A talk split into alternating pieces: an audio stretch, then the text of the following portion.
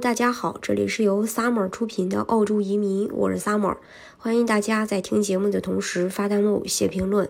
想了解更多的移民资讯，可以加微信二四二二七五四四三八，或者是关注公众号“老移民 Summer”，关注国内外最专业的移民交流平台，一起交流移民路上遇到的各种疑难问题，让移民无后顾之忧。最近，澳洲政府又是大手笔对移民政策下手。然后，澳洲移民局将废除一项移民限制。根据报道，对澳大利亚移民计划的重大审查，呃，预计将改变技术移民的就业。澳洲政府计划废除现行的一篮子限制规定。未来，雇主在雇佣技术移民之前，不需要再发布招聘广告。由于长时间的签证处理延误，澳洲近期正努力留下技术移民。根据计划，该规则将被一项独立评估所取代，以确定。那里存在技能短缺，以阻止澳大利亚将高端人才流失到竞争对手目的地。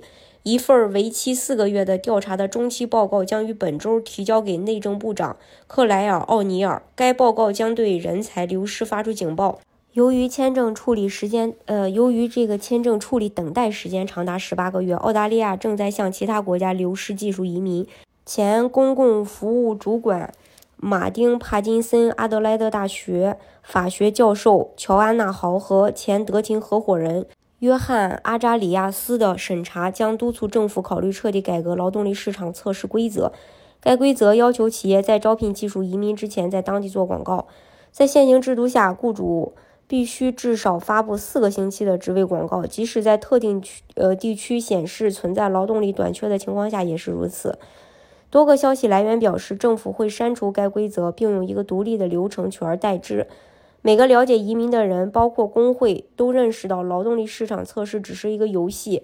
当雇主试图从海外招聘员工时，政府介入，告诉雇主他们是对还是错，这从来没有奏效过。我们目前的移民系统已经崩溃，该系统需要彻底改革，来确保它与国内技能发展和劳动力，呃。规划相结合，同时解决对移民工人的剥削问题。预计审查还将督促政府改变其制定确定劳动力需求的技术移民名单的方式。他们在很大程度上被视为过时且不适合吸引高科技行业工人。除此之外，南澳近日还表示将优先邀请以下紧缺行业的申请人，呃，比如农业与贸易行业、教育类、工程类、健康生命科学、IT。高新科技、电子、绿色能源、网络安全、空间等。目前，南澳有超过四百七十个职业都可以在海外申请，只要确保自己的材料是最新的，并且可以将南澳作为首选移民州就可以。而在邀请海外申请人时，州政府还会考虑工作经验、英语水平、UR 分数。不过，在南澳洲担保本财年的使用配额已经在百分之八十左右，所剩名额不多，想要申请的小伙伴要抓紧。去年六月一日，澳洲已经审理了超过四百万份签证，其中三百五十万份都是海外申请。目前，全澳整体的幺九零配额使用率在百分之五十五左右，四百呃呃四四九幺在百分之四十三左右，大家还是可以继续呃冲的。大家如果想具体去了解澳洲移民政策的话，可以加微信二四二二七五四四三八，或者是关注公众号“老移民萨摩。